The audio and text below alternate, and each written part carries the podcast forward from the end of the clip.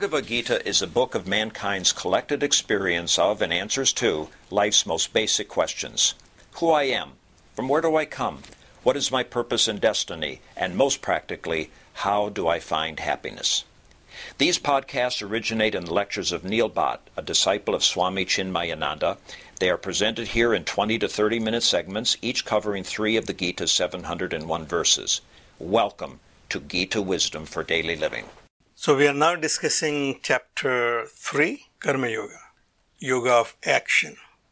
So, we have seen that the chapter opened with Arjuna's question saying that if you think that Buddhi Yoga is better than action, then why are you asking me to engage in this terrible action of fighting this war?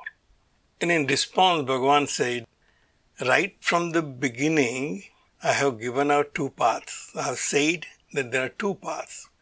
Gnana Yogena Sankhyanam, Karma Yogana Yogina.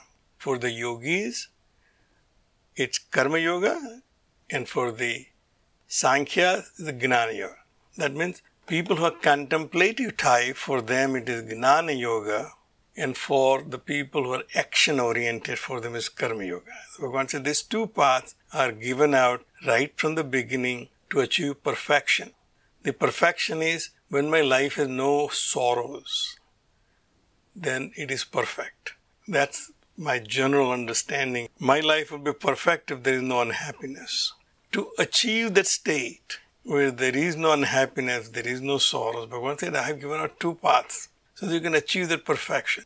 And we have seen in this discussion that the very popular option, which is Bhakti Yoga, is not described here. And last time I said the bhakti is the destination. Bhakti is the destination because the bhakti, which is devotion, is not possible unless we have understood the nature of the supreme state or nature of the supreme self. So Bhagavan said these two paths are available to achieve that identification.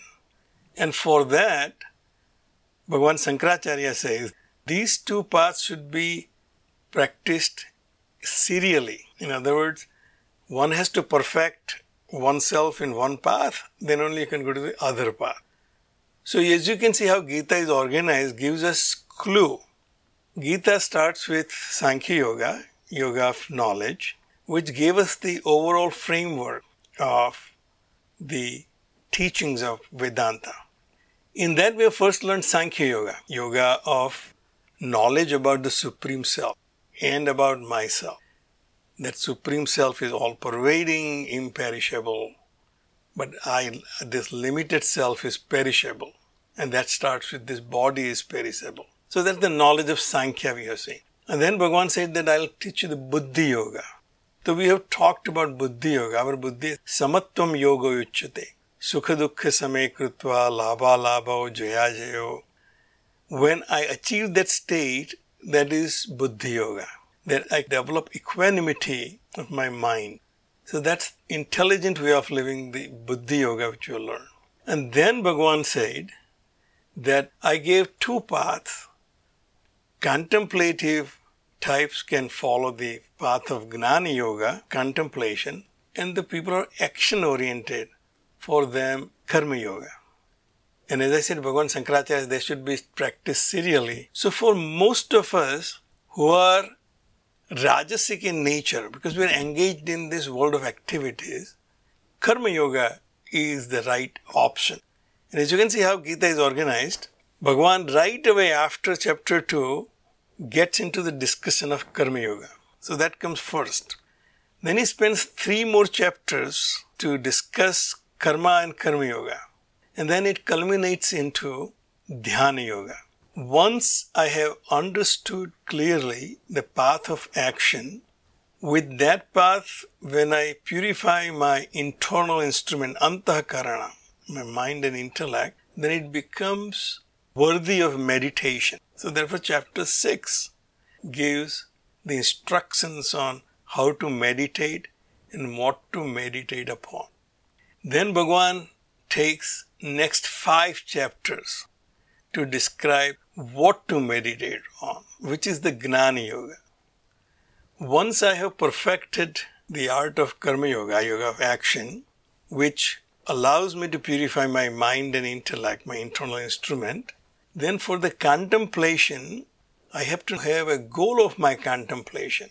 As Swami Tejomayananda says, just sitting down and focusing on the flame of a lamp is not meditation. That's, that's called just sitting down quietly. Meditation is meditating on the nature of the true self.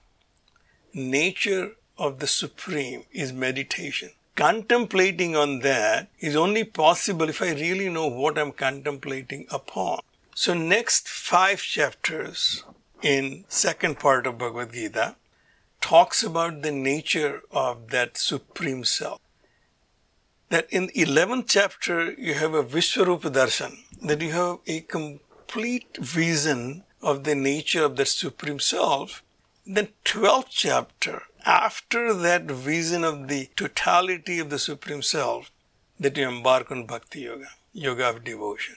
So for us, we have to right now start with karma yoga, yoga of action. Action we are all familiar with, but we may have some misconception. So Bhagavan starts with saying that by not doing any action, one cannot reach the state of inaction, actionless state. Because I may have heard from osmosis in the culture that the goal of life is to achieve actionlessness state. So if I give up all actions, then I will achieve that actionless state. Number one said, no, by giving up those actions, you will not achieve that actionless state. The state of actionlessness is basically described as when I have no other needs or desires to complete myself, then the state of actionlessness. Right now, my actions are required because I feel incomplete, and to complete myself, I have to continue working in this world to achieve what I don't have and preserve what I have. So that's the path of action. Now this path of action has side effect that every action has its own reaction and I'm bound by that reaction, whether it is good or bad. So I may come to the conclusion by not acting, I will be freed from those reactions. But said that's not the case.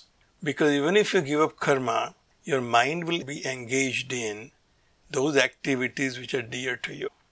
And therefore he said, stopping action is not the remedy because nahi not even for a second, a moment, one can stay without activity. Activity is the signature of life. And as living beings, we are part of this Prakriti. Prakriti's three gunas are uh, sattva, rajas and tamas. The most important ingredient is rajas, which is activity. And therefore, he said, you cannot stay away from that. Karyate hi avasa karma sarvehi prakrute jai gunehi. By very nature of yourself, yourself as a limited being, this body, mind and intellect, because we are part of the Prakriti, the very nature of it is actions and therefore you should not even try to restrain your activity. But you need to understand how it works. So, karmendriyani sanyamya yaste manasa smaran indriyarthat vimudhatma mityachara sauchyate. So he said, if you restrain your organs of action, but mind is fully engaged in those perceptions, then it's futile. Those efforts are futile. They will not bear any results. In fact, it may create side effects because of that forced restrainment of your organs of action. Therefore, Bhagavan now explains that what is to be done. So, verse 7, he says, Yastu indriyani manasa niyamya arabate arjuna karmendriyehi karma yogam asaktaha savisishyate.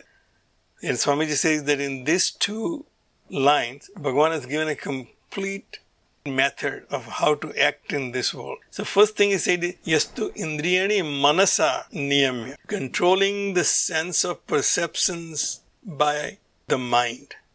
The mind right now is following the sense perceptions, getting impressions and getting attached to those impressions.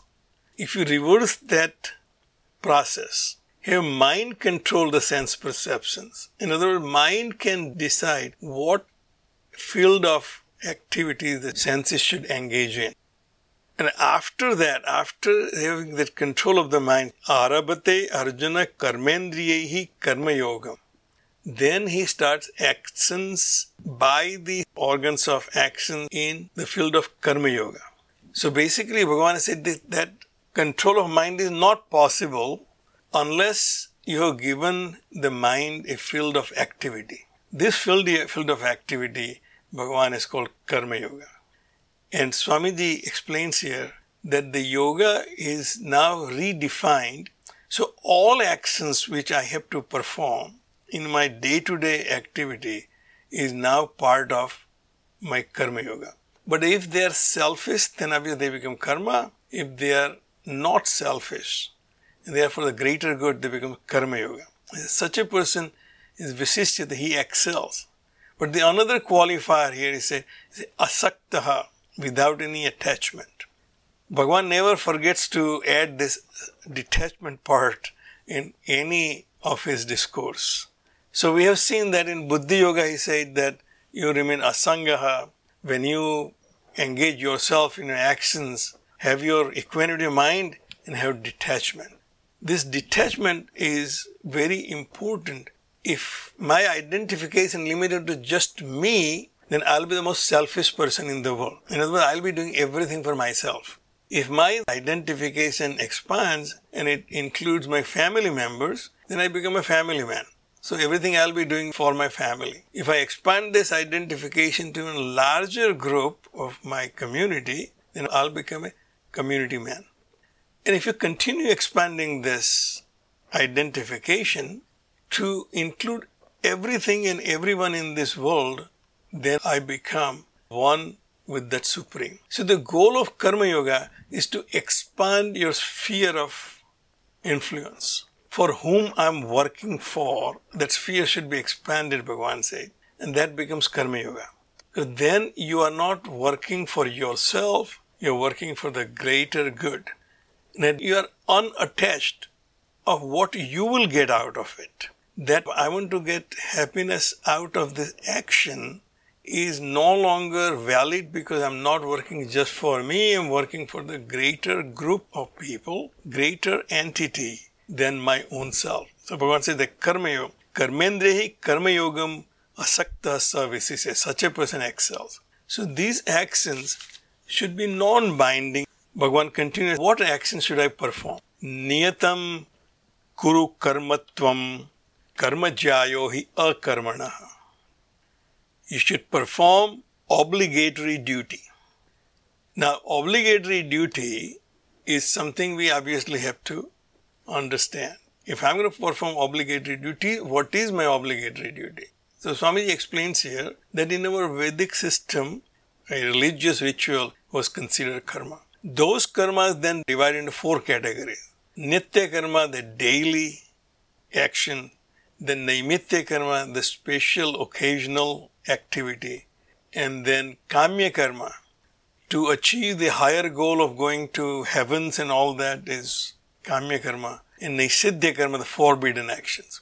Out of which obviously the, the last two, kamya karma and nishidya karma, are not recommended in karma yoga at all. But the nitya karma and naimitya karma falls into the category of obligatory actions. Obligatory duties come from the roles which I play. Every role which I take comes with its own duty. So I is a father, I is a mother, I is a brother, I is a sister, I is an employee, I is an employer, I is a citizen of this country, I is a community member. Each role which I play has its own duty.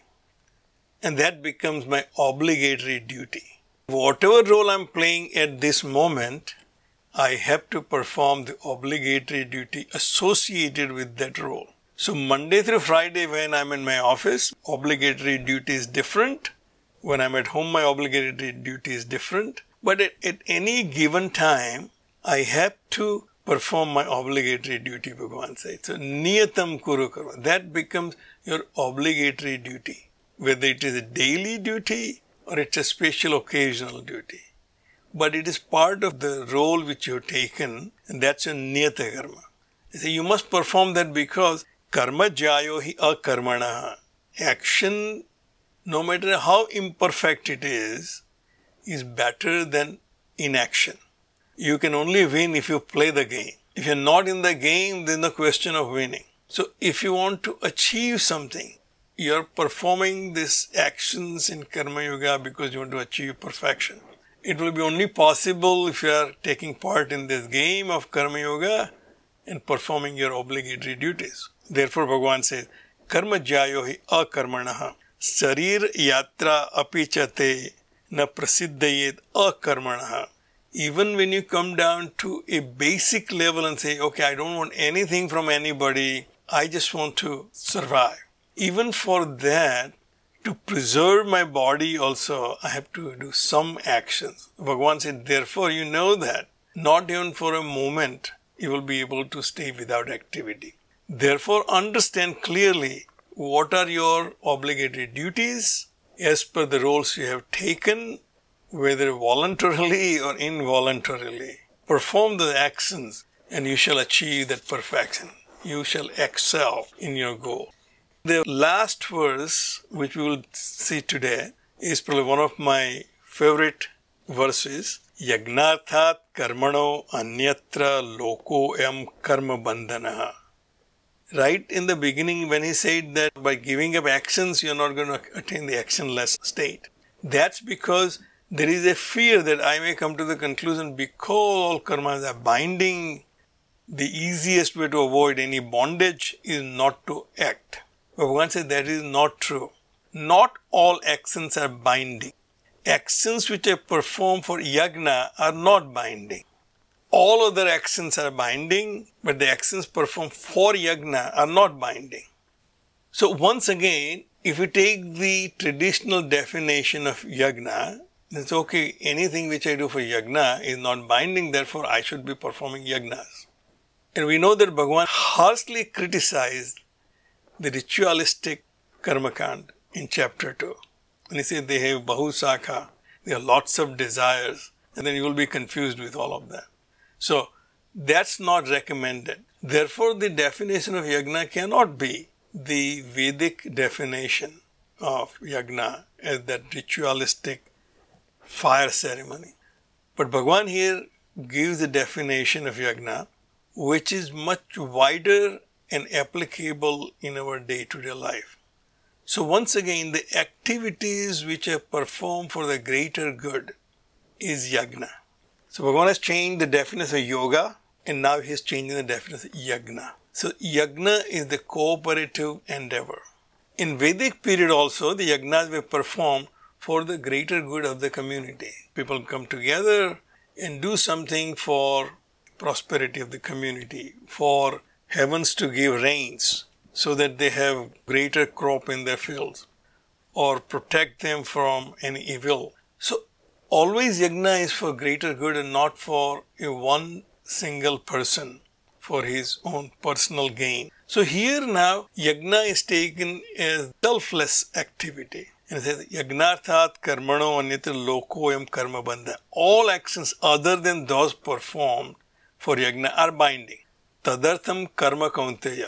Therefore, what you do is do all actions in the spirit of yagna. In other words, even when I am performing my obligatory duties, I should check myself and see why I am performing these duties. Is it for me or is it for the greater good? If I am practicing my profession, is it just to make money and for me only or my family only, or there is some greater goal I have in practicing my profession. If I'm a doctor, is there a higher goal? If I'm an architect, is there a higher goal? Better built environment for the community, better place to work and live, doctor for greater health. You have to have that greater goal in mind, Bhagavan said, in whatever activity you're performing. And then you will not be bound by those actions because your goal was much greater. We have known that the actions which I perform without any expectations have no bondage on me.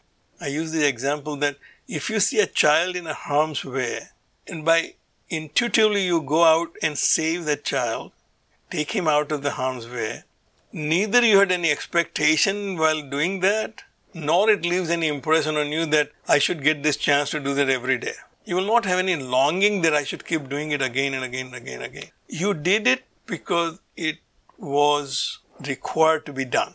You had no expectation in your mind, therefore it becomes a selfless action. If you perform all your actions in that manner, that they ought to be done because I have taken this role, I have to perform this duty. Therefore, it becomes a action in the spirit of yajna. When it becomes part of the spirit of yajna, then you're not bound by it. And therefore Bhagavan said, Tad artham karma kaunteya. For that reason only you perform actions. For yajna only, for greater good. Mukta sangaha sam acharaha. But again the caution is without attachment. Do not get attached to those actions which you're performing for yajna. Those actions are, ought to be done. God has given this opportunity for me to do it, and I should do it. But once in that manner, you will achieve that purification of your internal instrument, and then you will be able to contemplate. We shall stop right here. If you find this podcast helpful, Please support it by donating any amount by going to the episode's website at neilbhatt.podbean.com or at chinmayarichmond.org. Thank you. Om sarve भवन्तु सुखिनः सर्वे सन्तु निरामयाः, सर्वे भद्राणि पश्यन्तु। मा कश्चित् दुःखभाग् भवेत् ॐ शान्तिः शान्तिः शान्तिः। हरिः ओम्। श्रीगुरुभ्यो नमः। हरिः ओम्